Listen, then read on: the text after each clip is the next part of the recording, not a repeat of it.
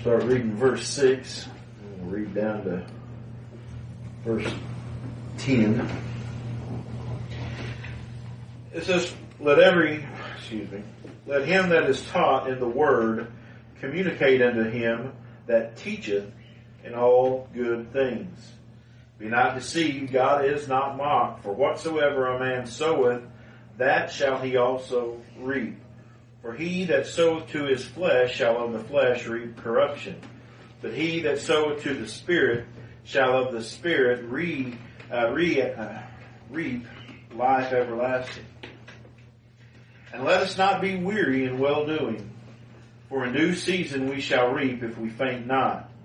As we have therefore opportunity, let us do good unto all men, especially unto them who are of the household of faith. Dear Lord, we come to you this morning and we thank you for Jesus Christ and we thank you for the Word of God. We thank you for the Church of God. We thank you, Father, that you uh, have given us the Spirit of God to guide us and direct us in our worship today. We thank you, Father, that you have given us spiritual life and understanding for those who are yours. And Lord, we thank you that you have given us this word to be able to not only feed upon, but to also glory in, in the Savior uh, of our souls, Jesus Christ. Lord, we just pray that you would be with us today, that you would assist us, that you would give us the ability to understand, the ability to uh, speak, the ability to uh, discern these things that is before us, Lord. But most importantly, we pray that we would honor and exalt the Lord Jesus Christ in everything that we do. From the singing that we just finished, Lord, we are so uh, moved by the words of many of these old hymns with their doctrinal richness.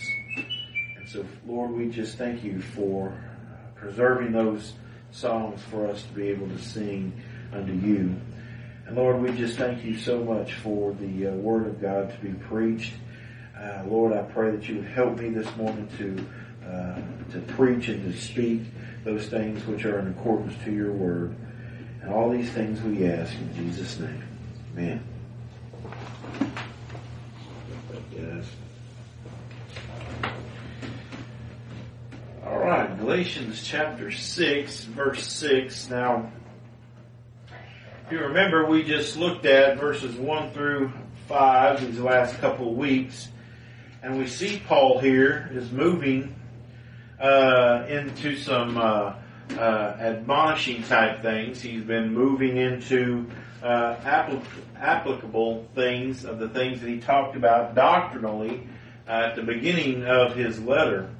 Um, and in this application portion of his letter, uh, we have looked at the last few weeks that we are to be meek and lowly in spirit, and those who are trespassing against God, and specifically as we see here, in believing that they can gain a righteousness for themselves by law keeping through keeping the law that God gave Moses, uh, that these things uh, uh, is what gives us a righteousness before God, either to get saved or to stay saved or to stay in God's favor, and all those things. And that was an error that these believers were uh, were uh, uh were being bewitched by, and uh, Paul has been admonishing them on these things. And in verse one, he says, "If any man be overtaken in a fault, uh, ye which are spiritual." restore such a one in a spirit of meekness.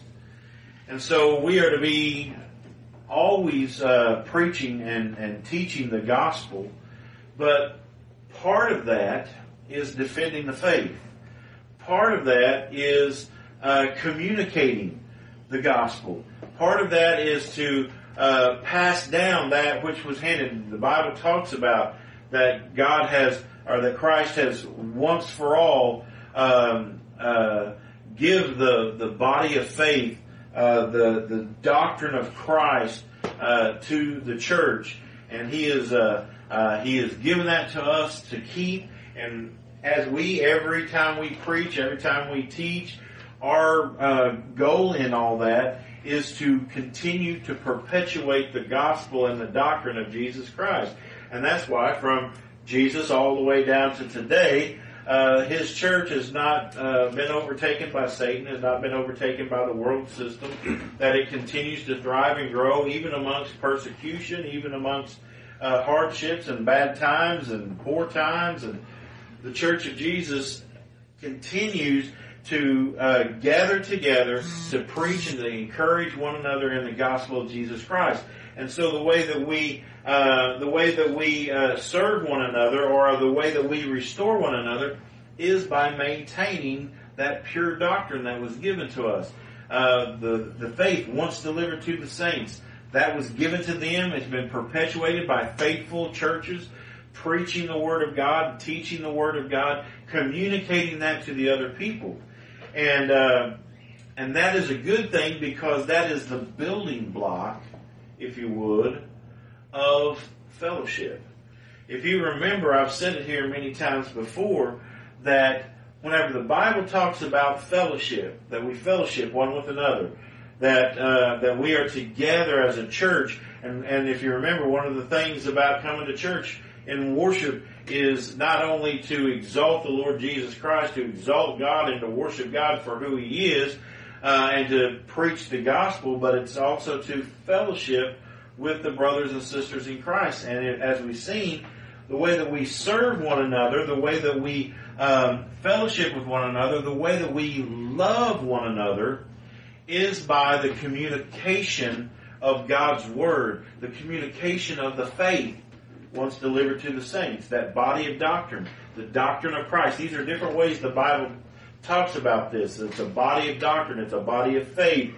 Whenever we say faith, a lot of times everybody's talking about, you know, this belief or this trust uh, in Christ.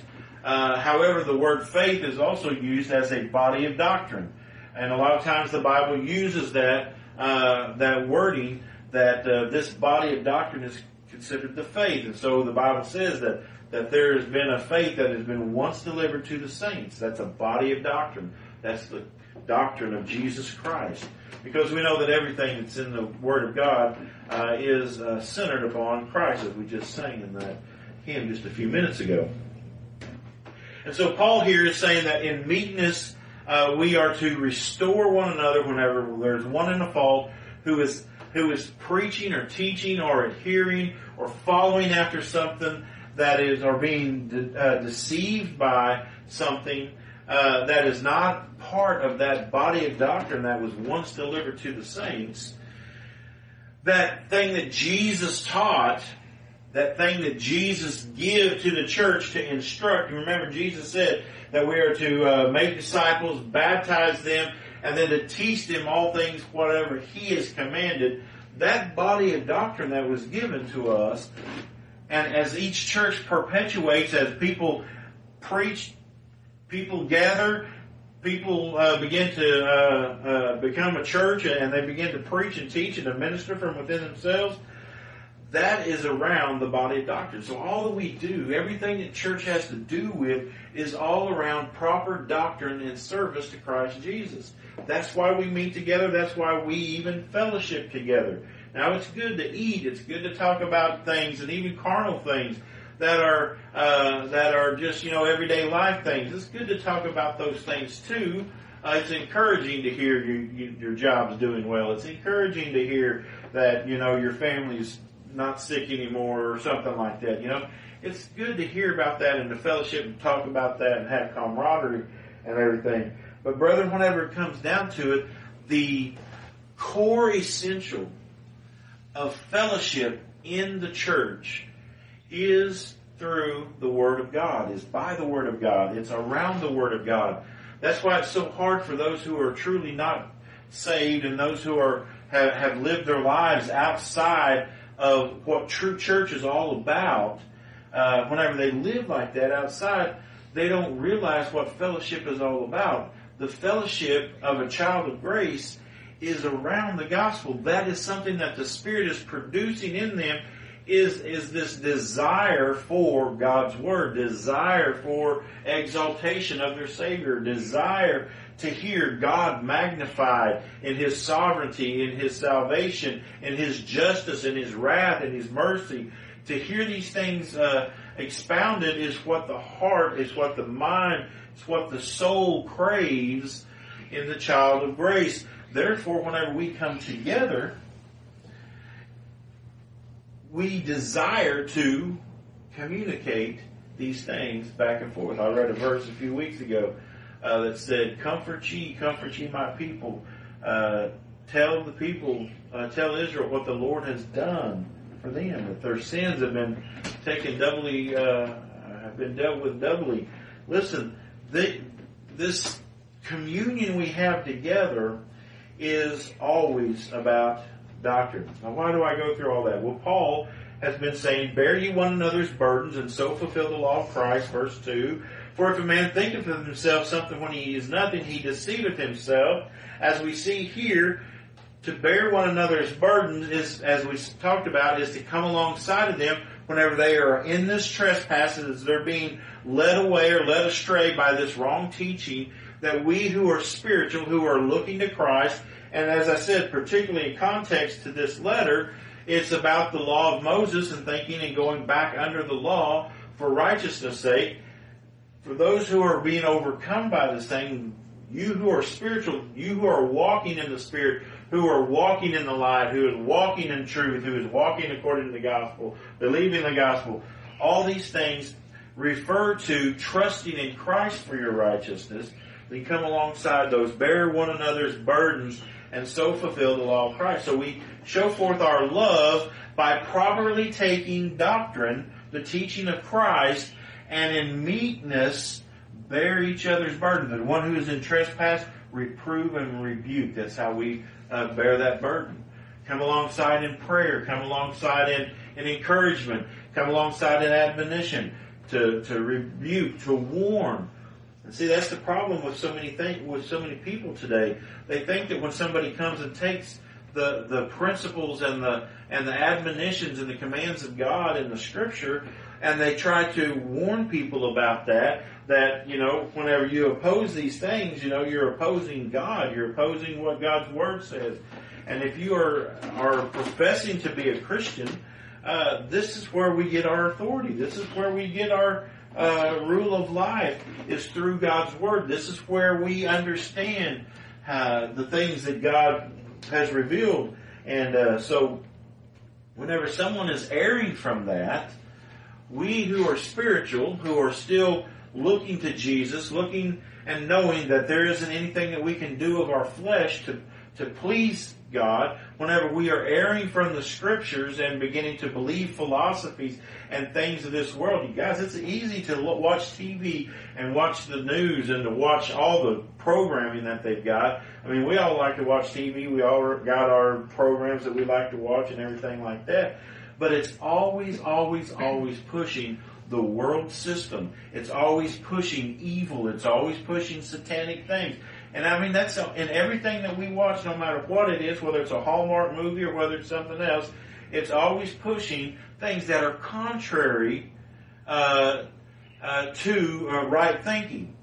And so we have to be discerning. We have to know God's word and know what's a lie and what's not a lie, what's truth, what's not truth, and not to let those things be affecting our minds but that we are letting that. And I'm not dogging TV. I watch about as much TV as anybody can watch, but um, you know, I'm not uh, I'm not uh, glorifying it either.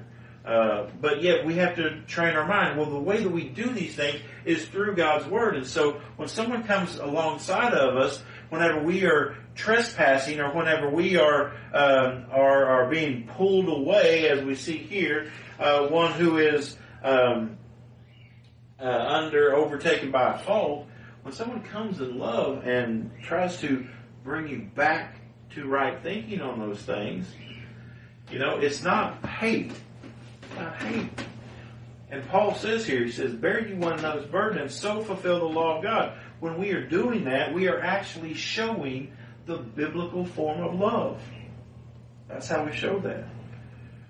And then Paul said, as we ended up last week, he said, But let every man prove his work, and then shall he have rejoicing in himself alone and not in another, for every man shall bear his own burden.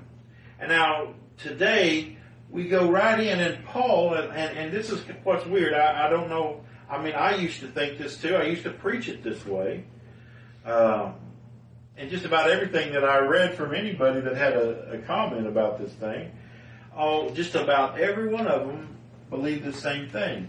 That Paul now goes right in from verses one through five, and actually everything before that in the letter, but goes right into verse six and says, "Let him that is taught in the word communicate unto him that teacheth in all good thing." Aha! There you go. There's where preachers' salaries are in the Word of God. There's nothing wrong with with a, having a salary for preaching God's Word, for being a pastor. That's why you got. That's why you got to have a pay pastor salary. Okay, and people use this verse as a proof text, and it's just it's it's not proof of anything as far as what they're saying. That aha, the, the tithe is still in effect, and you need to pay your pastor. That's what this verse was, is usually used for. Well, brother, why would Paul all of a sudden go from everything he's been talking about, and most people preach it that way, that this is about paying your preacher what he's due, and that in doing that, uh, you're going to have to take up tithes because that's where we pay the preacher with the tithes. But, brethren, and I'll just say I do not believe that the Old Testament tithe is in effect for the New Testament church. I still believe in giving. The Bible does teach us to be giving, to be generous, to uh, to uh, uh, to not be stingy. It does talk about that God loves a cheerful giver, and it talks about how we are to um, uh, liberally give to the gospel and the uh, service of the gospel. But brethren, this whole thing that a pastor is hired and then you pay him a salary and that he has a salary and just like every salary, you know, his performance depends on whether or not he gets more salary or whether or not he gets the boot and another one comes in. You know, that's not what this is teaching at all, brethren. Why would Paul go right into that after teaching everything that he's been teaching? This has got to be talking about something more than paying a pastor. Now, I will say this, the Bible does teach that those who preach and are the ordained people of God that have been called unto this ministry and everything, that uh, that the church ought to uh, do what they can to take care of him. I'm not saying pay him a salary, a set salary. I'm not saying. I mean, it doesn't even have to be in money. They they can buy him food. They can help him with his bills, cut his grass, do whatever the case is to help the person out because he spends his time in the uh, in the ministry of the gospel and he spends his time in the study of the gospel and they communicate those things. But as we'll see, um, I believe this thing is talking a little bit more about money. Okay? So while there is a precedence in the scripture about taking care, the pastor's issue should never be that. Well, I'm sorry, I'm just going to have to find me another church if you can't pay me this much. You know, there are preachers that um, that they believe that they are owed a house to live in, or if not that, then they are uh, owed a house allowance, and then they are to, you know, get a certain amount of money. I can only, you know, I have to have this amount. You know, I got this many kids, and you know, I can't do this for free or anything like that. Well, absolutely, you can do it for free. Absolutely, you can. Is it a ministry? Have you been called to minister? Have you been called to be a salesman? Have you been called to ministry, or have you been called for into in some kind of entertainment or some sort of a, a counselor or something like that. Those people get paid. Okay? Those people get paid. Matter of fact, the Bible says that a man who preaches and he'll only preach for money, if he if the price is right or if he even gets something, that man's a hireling. That's what the Bible calls him, is a hireling. Preachers ought to preach because they've been called of God, and whether or not they have someone support them to do it, then if not, they support themselves. Paul did this. So, what does this mean? If it doesn't mean pay your preacher, what does it mean? Well, brother, I'm not saying it doesn't completely not mean that. I do think that we ought to, if you're uh, as a church, that we ought to communicate unto the one who teaches, unto the one who pastors. I believe that we ought to communicate things uh, to them to help them and bear their load uh, uh, as it pertains to carnal things, temporal things. But let's read this once again. He says, But let every man prove his own work, and then he shall have rejoicing in himself alone, and not in another, but every man shall bear his own burden. Let him that is taught in the word communicate unto him that teacheth in all good things. Be not deceived. God is not mocked. For whatsoever a man soweth, that shall he also reap. For he that soweth to his flesh shall of the flesh reap corruption, but he that soweth to the Spirit shall of the Spirit reap life everlasting. Now let's just stop here, brethren, and just kind of think of what Paul's been saying. He's saying that we need to come alongside of each other, that if somebody's in a trespass, that we who are spiritual have spiritual discernment, see these things, not saying that we're spiritually perfect, saying those who are spiritual, those who have their mind right in thinking on God's word, in, in the authority of God, uh, working off of God's principles, coming alongside of them, those who are trusting Christ alone, those who know the truth and see that there is error here, they are to come alongside and they are to bear those brethren's burdens with them and communicate unto them the truth. And in doing so, that shows their love. This is the communication that I believe it's talking about here. It's talking about communicating this love relationship within the body of Christ, this love relationship of holding God's Word, holding each other accountable by God's Word, that we are to love each other enough to come alongside whenever we're wrong and to correct each other and to and to not scorn each other and to look down our nose at each other, point the finger at each other, but in love address it and correct it and rebuke it and and and then seek God and giving repentance to the heart of those who are being drawn away. And so whenever somebody who has been in the error of their ways, as the context here shows, the one who has been overtaken in a fault has been taught or has been communicated the gospel or the truth by somebody who is spiritual.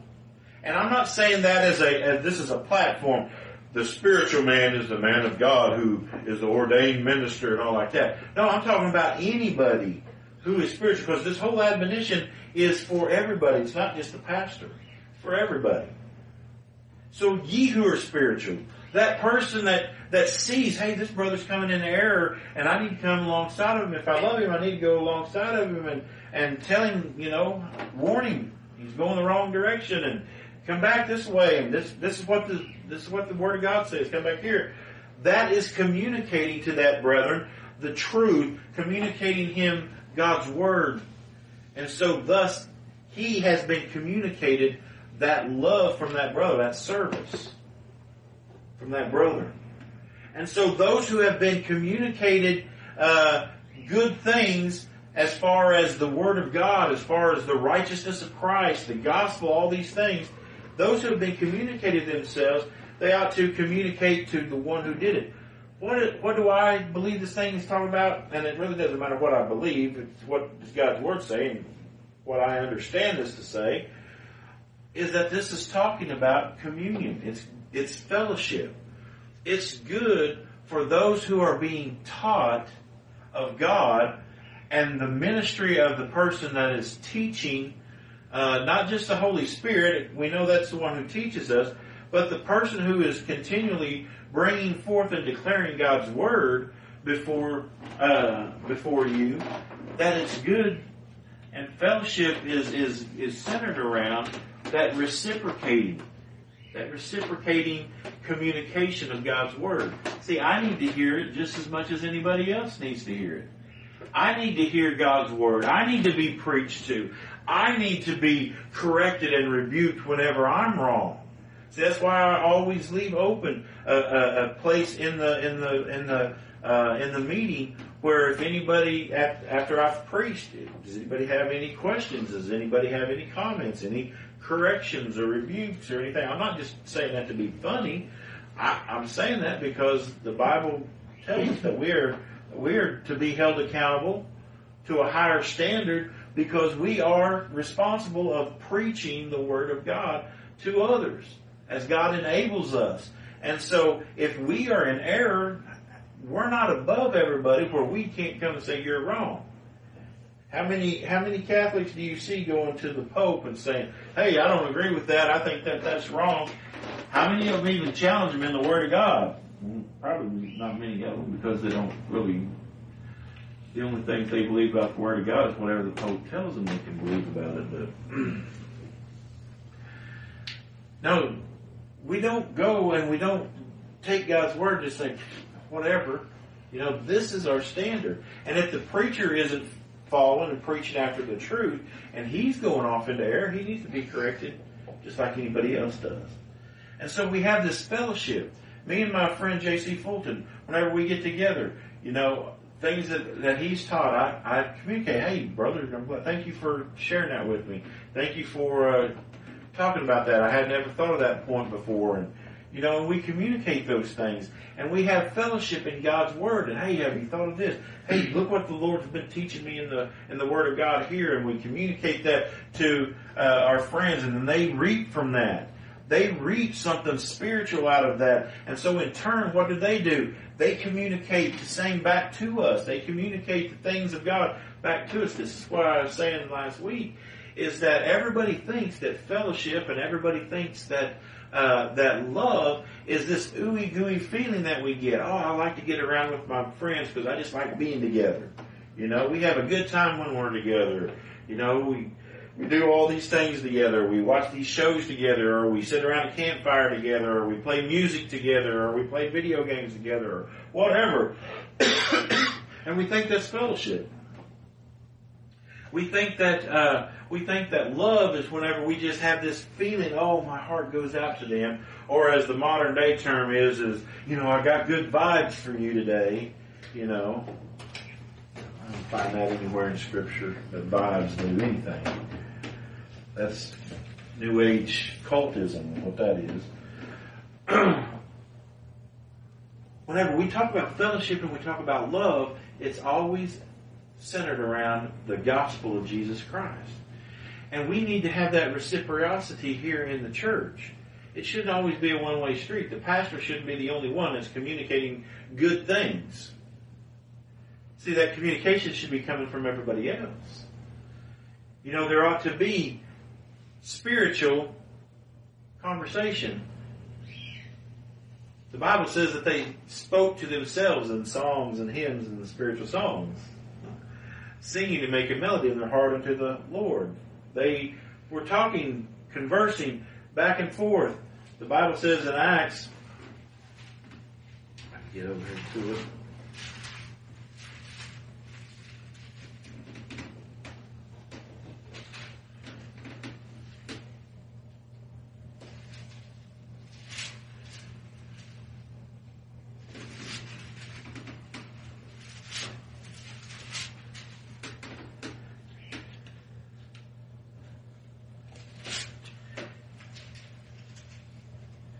It says in uh, uh, Acts chapter 2, verse 42, and they continued steadfastly in the apostles' doctrine and fellowship, and breaking of bread and in prayers, and fear came upon every soul, and many wonders and signs were done by the apostles. Um, and all that believed were together and had all things common and sold their possessions and goods and parted them to all men as every man had need. Now there was a great need for those things during this time. This isn't a, this isn't a principle, uh, an admonition that in the church service where to, everybody brings in your money and puts it in the till and we divide it up to whoever needs it and everything like that. You know, they're not, we're not, to, you know, this isn't a deal to, that we have to sell all of our possessions and everything. Now there are some people that actually believe that that you ought to live a monastic lifestyle, that you ought to divulge yourself of any any kind of pleasure, any kind of anything, you know, and to You know, not you don't have to wear nice clothes, wear you know the scrubbiest thing, the most basest thing, the most simplest thing, the most cheapest thing, you know, and everything. That's not what this is saying. Verse 46, and they continuing daily with one accord in the temple and breaking bread from house to house did eat their meat with gladness and singleness of heart, which is good. We all like to do that. We all like to get together, eat together, and talk about the good things that's been going on, the things that we like. But it says here, praising God and having favor with all the people. Uh, so part of fellowship is worship. Part of fellowship is the declaration of the gospel.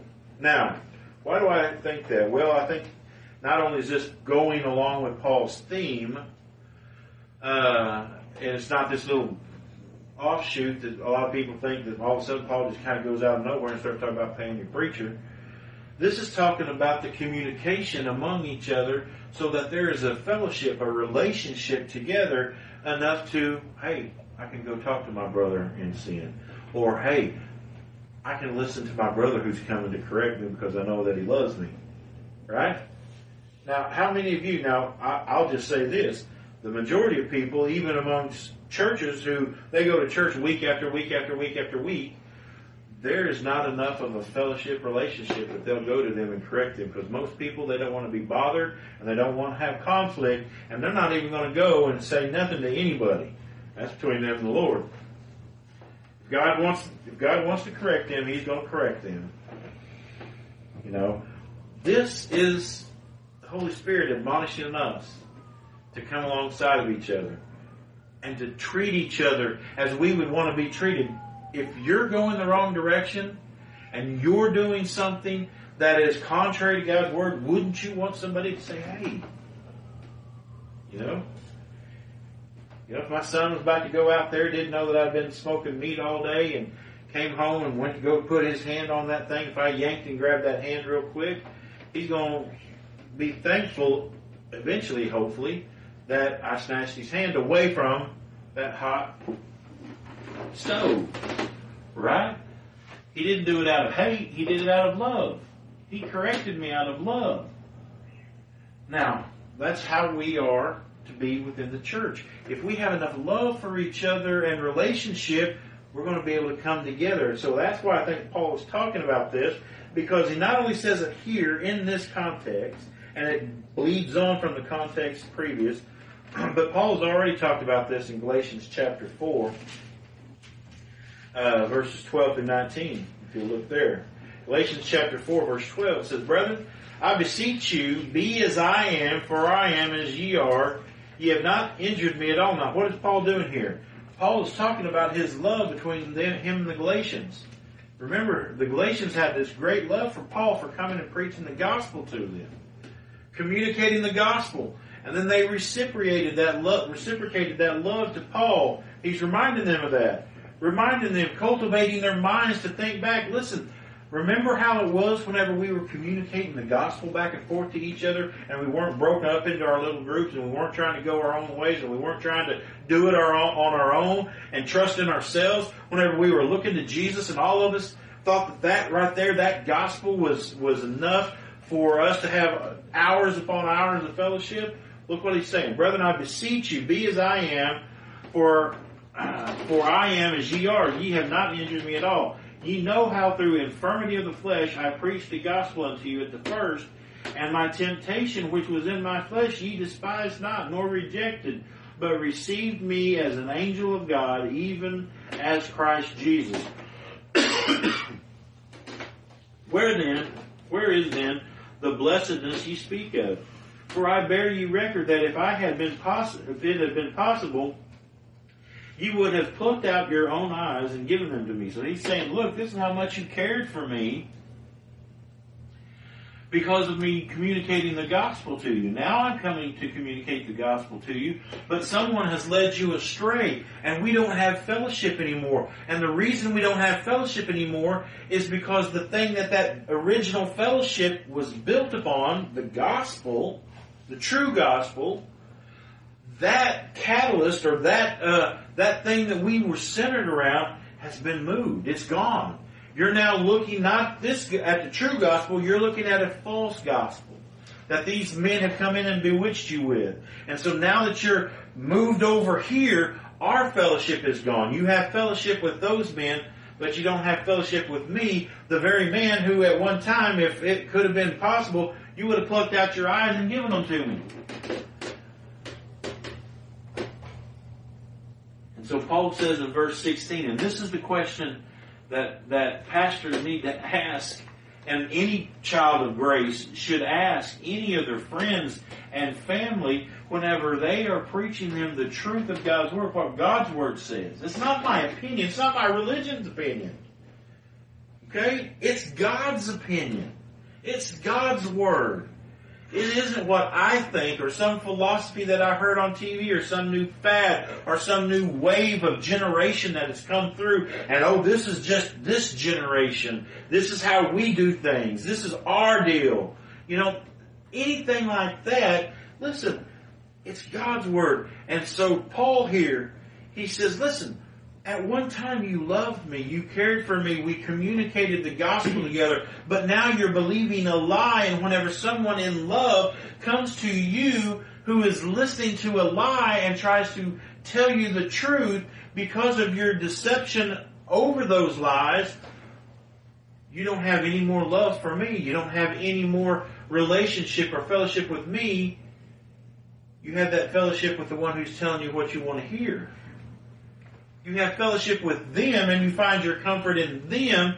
But brethren, if it's not this, if it doesn't come around this, it doesn't matter what I think or what you think. It's what this thing, what this thing says. And so Paul says this, verse 16, look at it. He says, Am I therefore become your enemy because I tell you the truth? Paul's saying, we had great communication of fellowship between each other.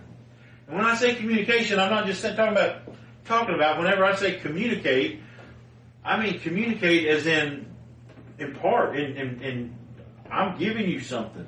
And you're taking that and you're receiving that to yourself and you're saying, praise the Lord. That's truth as I've been taught of Christ. That's truth. What you're saying, amen. And you're receiving that truth and everything. That's what communicating is.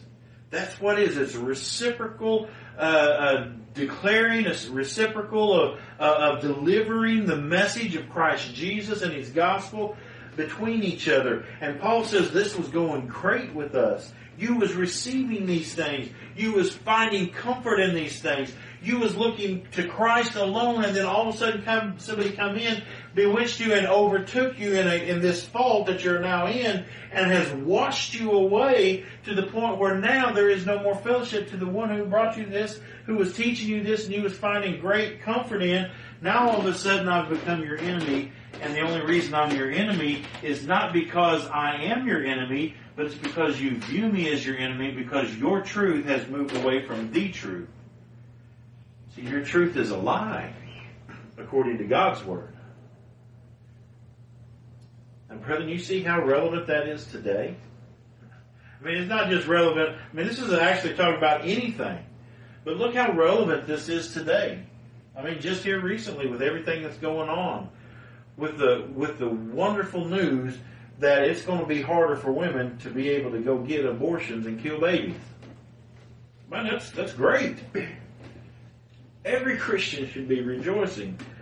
The very fact that this evil thing that has been put put on this country. Listen, other countries they don't have strict abortion. They don't have strict r- rules and regulations on abortion that keeps letting women have abortions. It's not as prevalent in many other countries. And in most countries, it's looked down upon and frowned upon. But yet here in our country, because we've become so entitled, because we've become so woke, that whenever we take God's word and we apply God's word, we want to find something else because our itching ears want to hear. That's what the Bible says. He says they gathered unto themselves teachers that tell them what their itching ears want to hear. They, their heart's carnal desire is for that. They're lusting after that. They want to have that. But God's Word says that's not good for you. You should not do that because it's not good for you. This is not honoring to God. This is not what Christ taught. And yet they want this over here. So whenever they hear this over here and they're being drawn to that, now all of a sudden this right here is being preached to them. Now they don't like this. So they're going to find everything they can against God and His people and His Word that they can, even going so far as to misrepresenting them. See, we're not a religious group. the true church of Jesus Christ is not a religion, so to speak.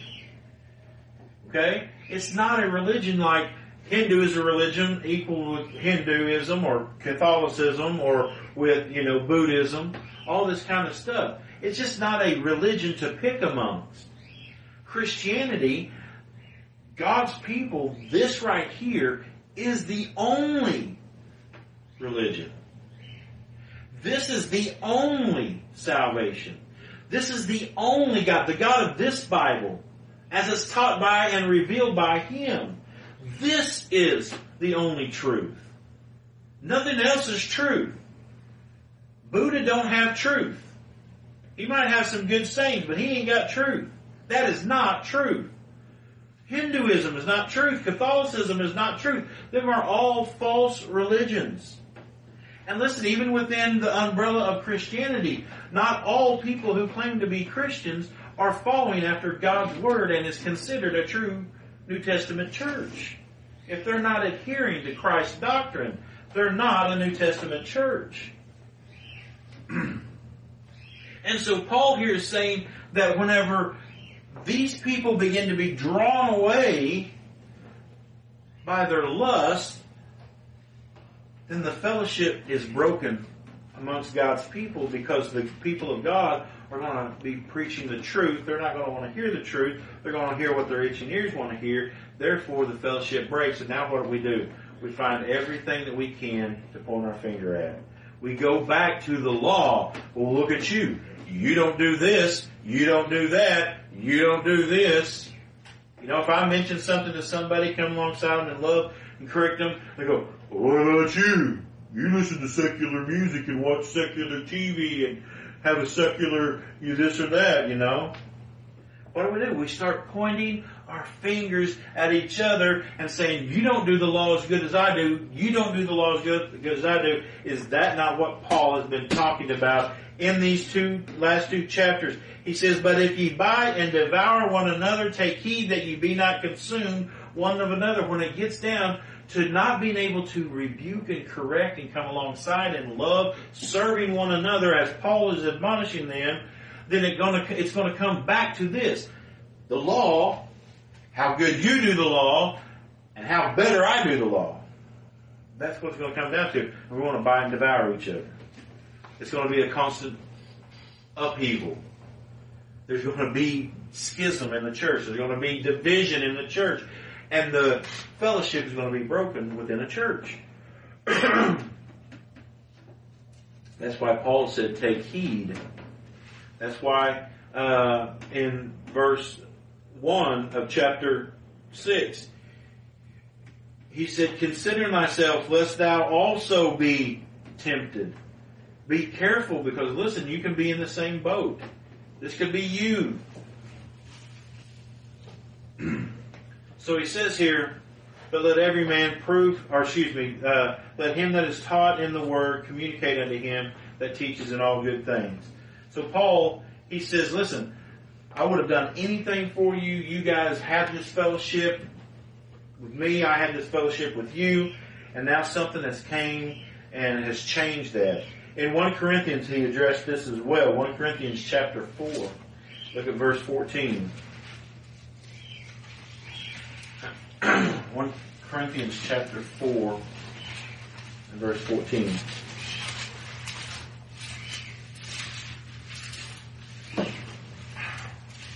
Paul says, I write not these things to shame you, but as my beloved sons, I warn you. See, brother, we're not trying to shame people whenever we try to correct them with the Word of God. It's not to shame. At least that should not be our motive. It shouldn't be our intent. That's not how we ought to operate. If we're going out to shame them, then we're doing it the wrong way. It says, I did not write these things to shame you, but as my beloved sons, I warn you. Sometimes we warn in sarcasm, right? Paul used sarcasm a lot in delivering the gospel. But we not we shouldn't shame people. Okay? We shouldn't be shaming people. It says, I write not these things to shame you, but as my beloved sons I warn you. For though ye have ten thousand instructors in Christ, yet have not many fathers, for in Christ Jesus I have begotten you through the gospel. Wherefore I beseech you, be followers of me. For this cause have I sent unto you Timotheus, who is my beloved son and faithful in the Lord. And it wasn't his real son. He's using a metaphor of father son as those who was the one who um, uh, taught and, and, and presented the gospel to one who began to believe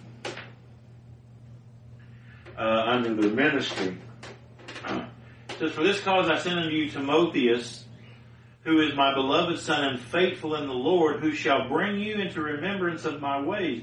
How was he going to uh, be a faithful minister to them in Corinth? He was going to be a faithful minister by doing what? Bringing them into remembrance of the ways of Christ.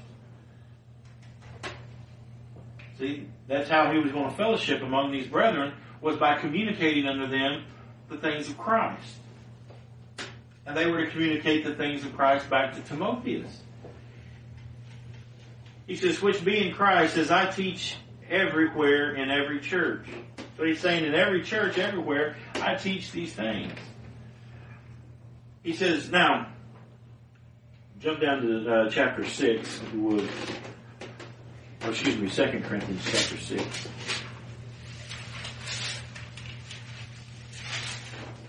Corinthians chapter 6. Look with me at verse 11. He says, O ye Corinthians, our mouth is open unto you, our heart is enlarged. He's saying that our mouth is open to you. We're communicating unto you the gospel. We're communicating unto you the things of Christ. Our mouth doesn't cease to close and talking about the things of God among you. And he says, our heart is enlarged. He said, what does he mean by that? He says, our love for you is growing. As we communicate God's word for us, we're beginning to care for you. We're beginning to love you. See, whenever we communicate the word of God between each other, there begins to be a love for each other because of this. Again, going back to what I said at the beginning in my rough introduction, uh, that the communication of this gospel amongst those who feed off this gospel is a good thing. You know, we have uh, our family.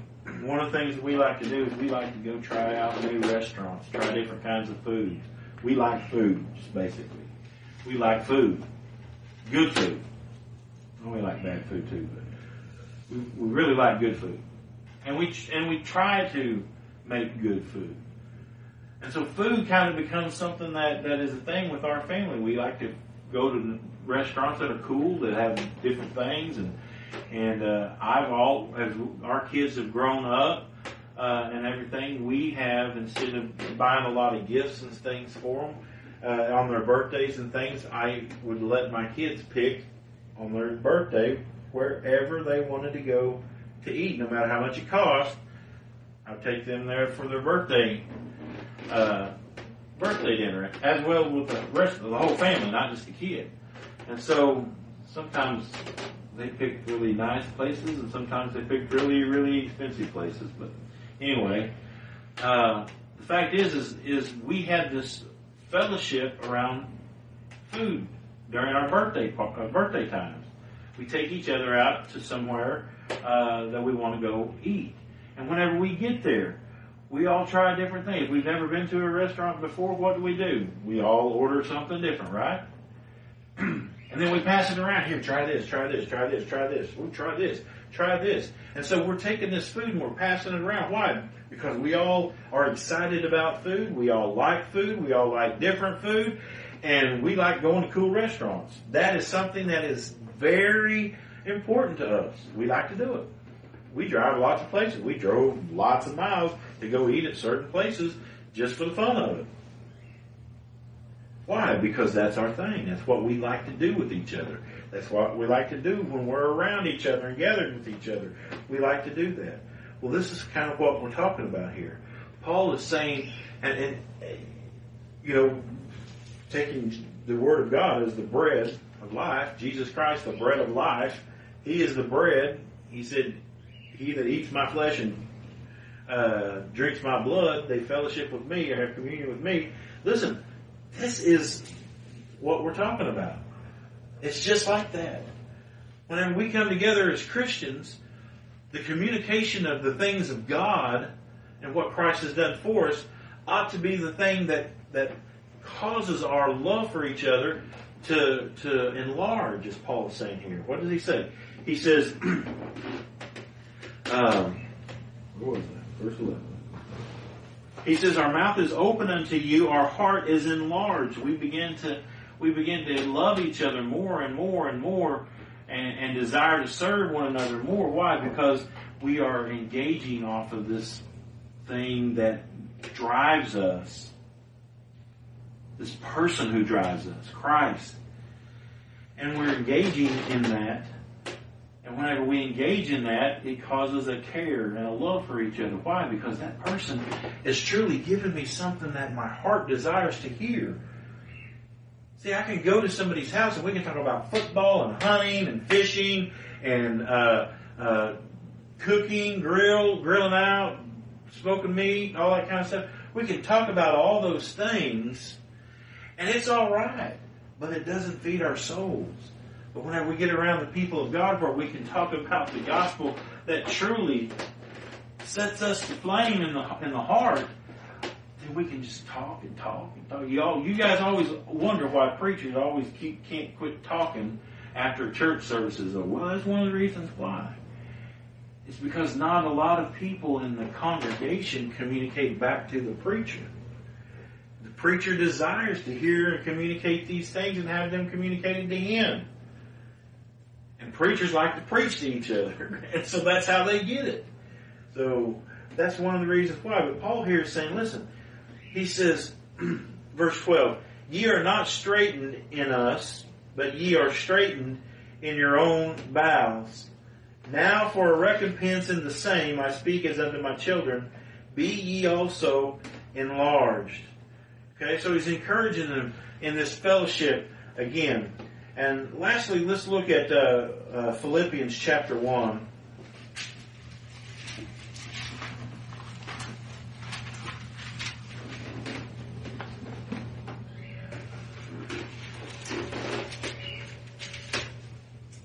Philippians chapter 1, look, look at verse uh, 3 if you would. It says, I thank my God upon every remembrance of you. See, just the very fact of the, the fellowship was so good with Paul and the Philippians that every time he thinks about them, he just says, man, I thank the Lord for them. I thank the Lord for them. Man, they always seem to encourage me. They always seem to help. They always seem to, to lift me up. They always seem to point me to Christ. You know, we have our churches that we like to fellowship with whenever we go to Coweta, and Choctaw, and uh, uh, down to Mena, and all these churches that we that we fellowship with quite a bit and everything like that. We desire to go there. Why? Because whenever we go there, everybody loves us, and they cheer, you know, cheer for us whenever we're down. They pray for us whenever we have need. They're they're uh, all the time encouraging us. Uh, and they desire to hear the communication of God's word, and we desire to hear the communication of God's word from them. So, whenever we think of them, you know, uh, it's it's a it's a wonderful thing. Especially whenever we get to be around them at a Bible conference or a Fifth Saturday Fellowship or something like that. We get to see them again. We haven't seen them in a while. Lord willing, we're going to get to go down to Choctaw to the Bible conference this year. We haven't seen a lot of those people in quite a while now. It's going to be good to see them. We haven't seen them in a while. And it'll be good to see them, but more than anything, it's going to be good to fellowship in the gospel with them. You know? And Paul here, he says, every time I think of you guys, every time I think of this church, I thank God. He says, always in prayer, uh, in every prayer of mine for you all, making request with joy. For your fellowship in the gospel from the first day until now. See what the fellowship was in? Is the fellowship in the gospel. It wasn't in the fellowship that we all dunk each other underwater. That's not necessarily the reason we fellowship. Okay? Now that's definitely part of the doctrine of Christ and it ought to be adhered to and it ought to be properly uh, administered by the proper administrators. okay? But we fellowship in the gospel. Now, baptizing people is part of the gospel. It shows the gospel. But brother, we don't we don't fellowship because we're called Baptists. We don't fellowship because we're called Sovereign Grace Baptist. Or because we're called Primitive Baptist or Absoluters or whatever you want, Predestinarians or whatever you want to call us. Just don't call us Calvinists, please.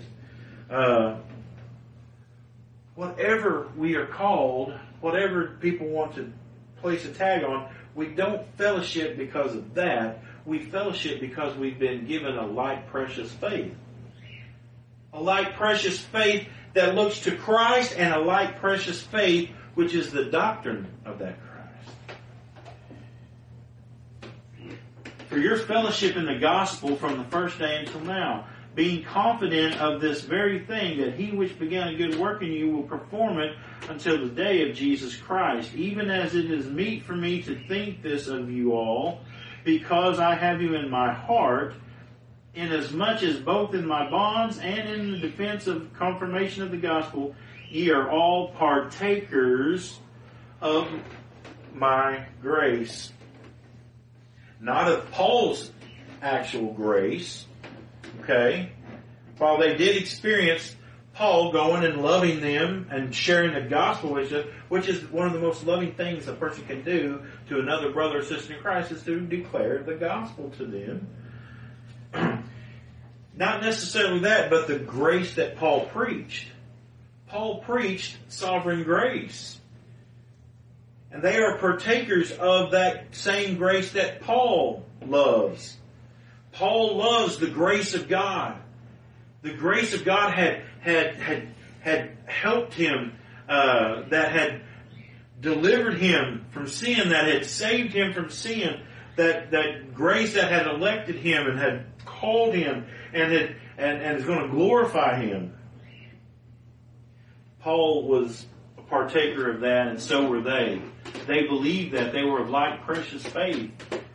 And so Paul loved them for that, and it caused him. But you notice that word partakers of my grace, that word partakers there is the same Greek word as communicate.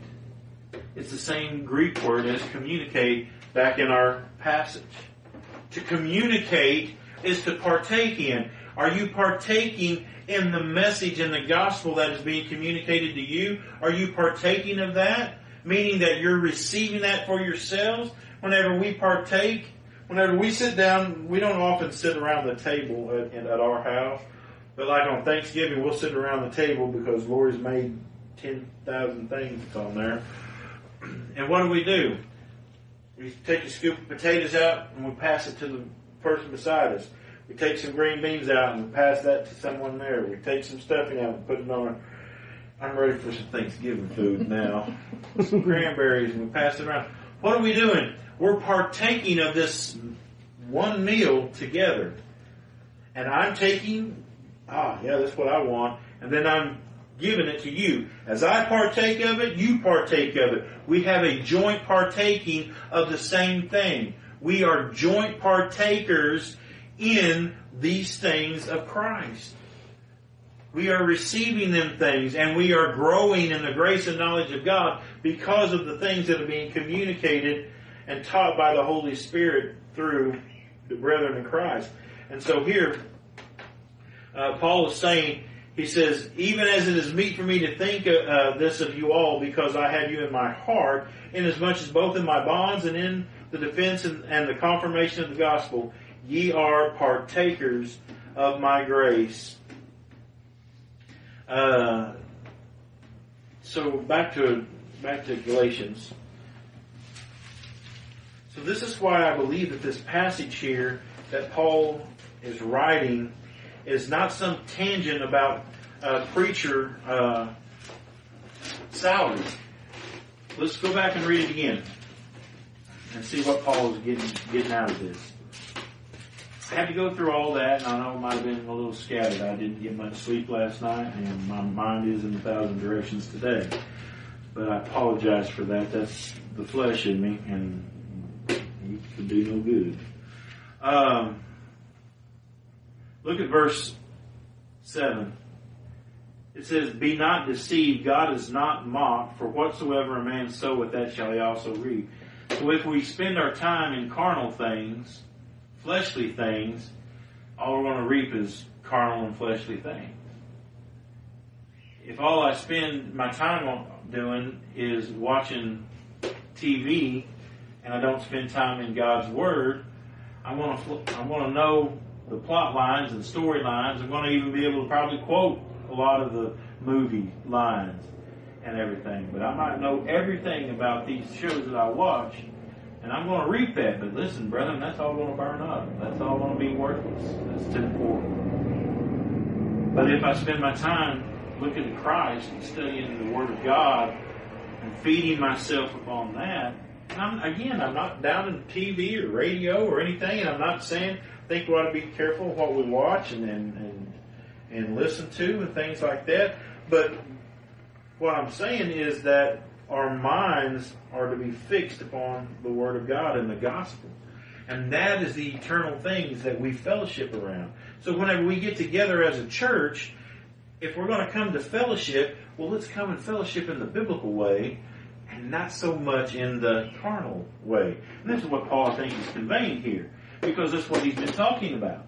He's talking about these people who need to be brought back from a fault and don't keep coming together and communicating in carnal things or even in fleshly things. If you're going to can continue to reap to your flesh, you trying to keep the law in the flesh, which you cannot do, you're going to reap corruption. All you're going to find is that your law keeping is going to fail. Your flesh is going to reap corruption. You're going to see that every time I try to keep the law, I die. Every time I try to show forth righteousness, I die. Right there.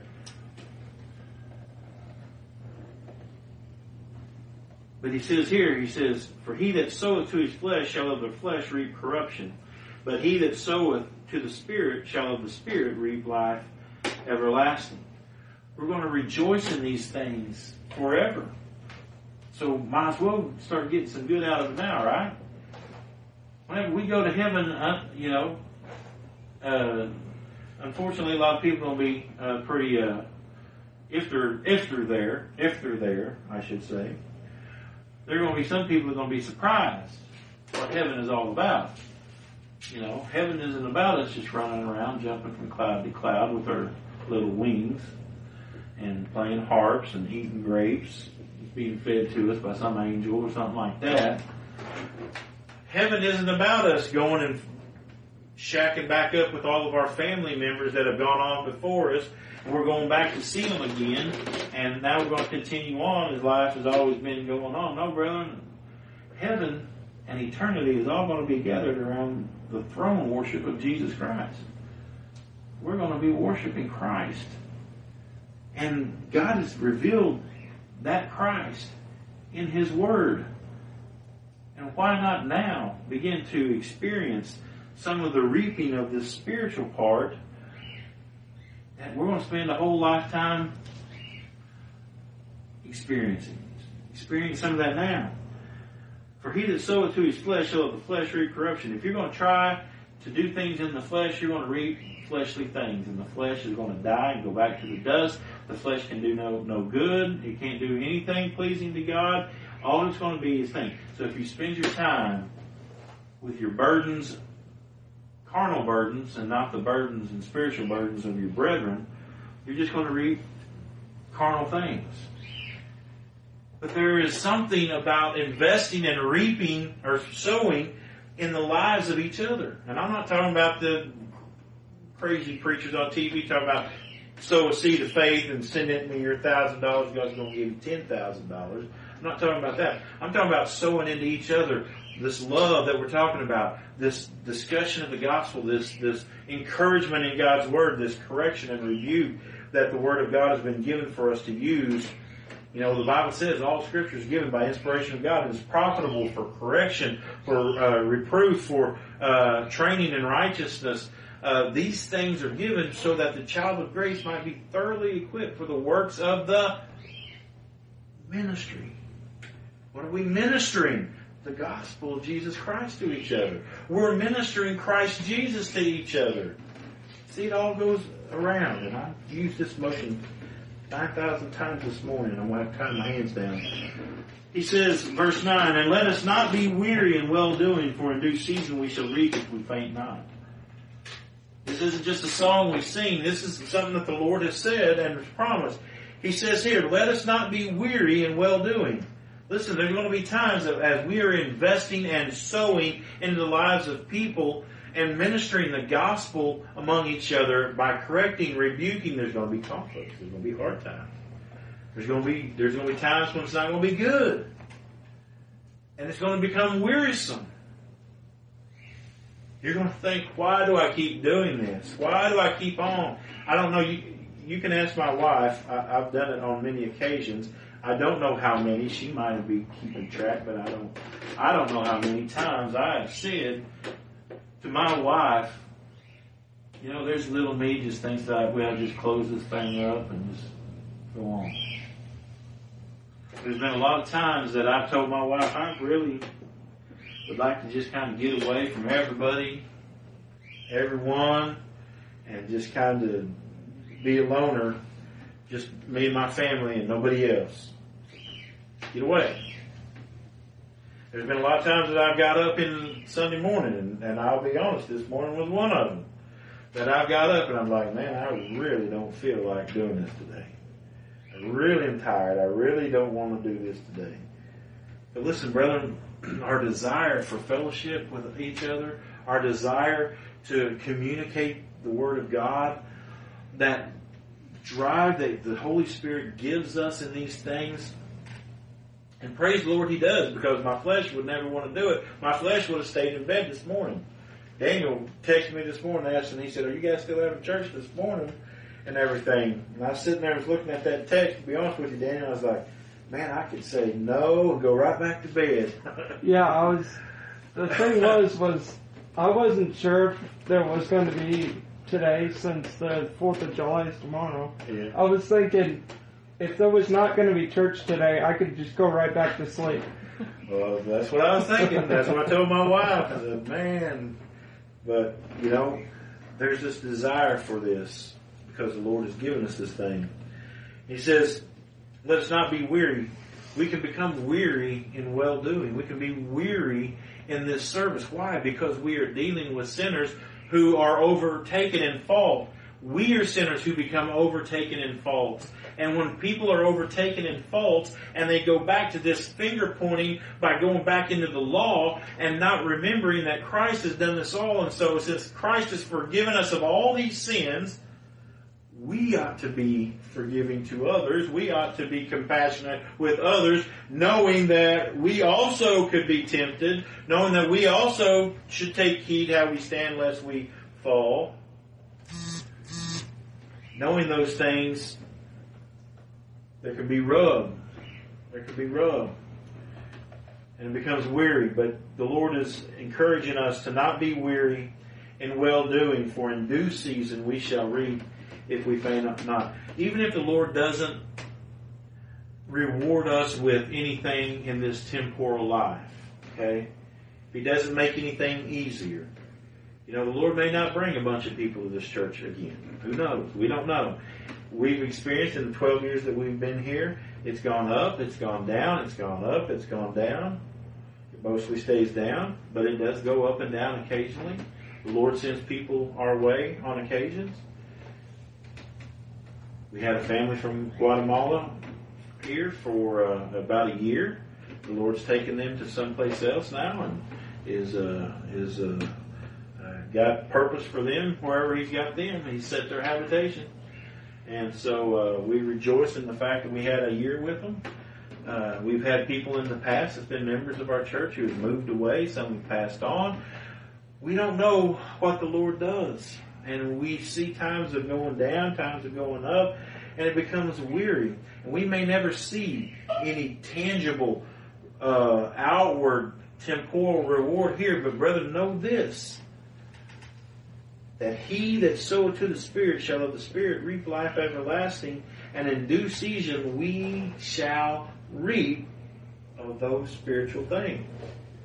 What God has done in this spiritual salvation of his people, we will reap all the benefits. The Bible says that we are joint heirs with Jesus the Bible says that we have an inheritance and the Holy Spirit is given to us as the promise of that inheritance, as the seal showing that God is not finished. And as he, we just said right here, seen right here, that, that, uh, that, uh, that the Lord has, uh, has a purpose and that everything that He begins, He's going to finish.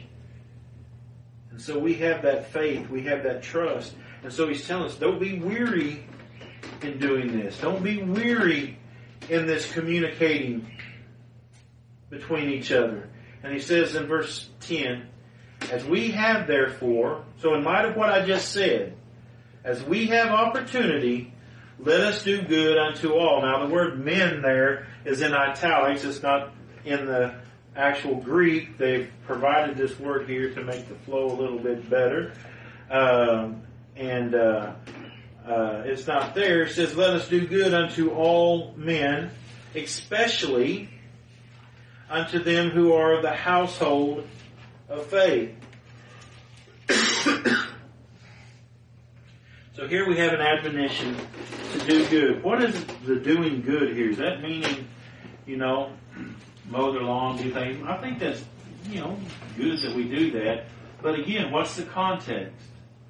What are we communicating here? What's the fellowship in? It's in the gospel. As we have therefore opportunity, let us preach the gospel. Let us do good unto all men, especially them who are the household of faith. Why especially them who are the household of faith? Well, it's because they who love to hear that sound. I love to tell the story because I know it's true. It seems hungering and thirsting to those who know it best. I mean, we desire to hear these things over and over again. And then we, why do we do it to all men? Because we don't know who the Lord's elect are, right? We don't know who His sheep are. And we don't know who He, when He grants them understanding to be able to hear the gospel. So we preach to everybody. I preach to people that, you know, I share the gospel with people that have expressed that they don't like the gospel, that they don't like what we believe, I just continue to keep sharing that because you never know that person may be a child of God who the Lord has yet to open up their hearing and understanding.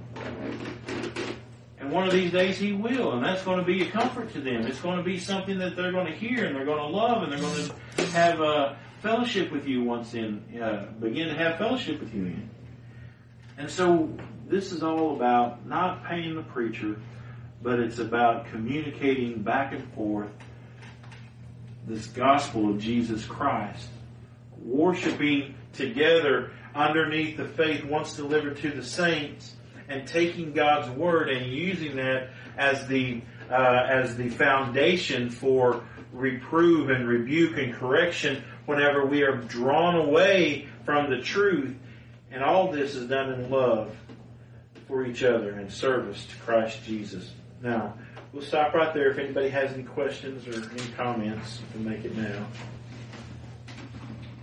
Lord willing, we'll pick up with that here um, next week. Now, if you remember, not next week, the 10th, but on the 17th, we will not be here. So uh, we will not have any uh, services here at the church. Uh, but we'll pick back up on the 24th, Lord willing. But we will be here next week, so Lord willing. All right, anybody got any questions? All right. Lord, we thank you today for your love and your mercy. We thank you for Christ Jesus and we thank you for his blood. We thank you for his sacrifice. Thank you for his life. We thank you, Father, for grace that has been given. We thank you for the gospel message that feeds. We thank you for the word of God that is given to correct our hearts by the Spirit's moving and working. Father, Lord, we just pray that you just be with us now as we leave this place, that you might keep us safe uh, in any travels that we might be doing over this holiday time. Lord, we pray that you would uh, just continue to be with this church. I pray, Lord, that if there are any of your sheep that you desire to meet with us, that you desire to uh, participate in the service of the gospel here, Lord, I just pray that you might draw them to hear, however it is that you might do it, whether we come in contact with them, whether they hear about us from the internet or whatever the case might be.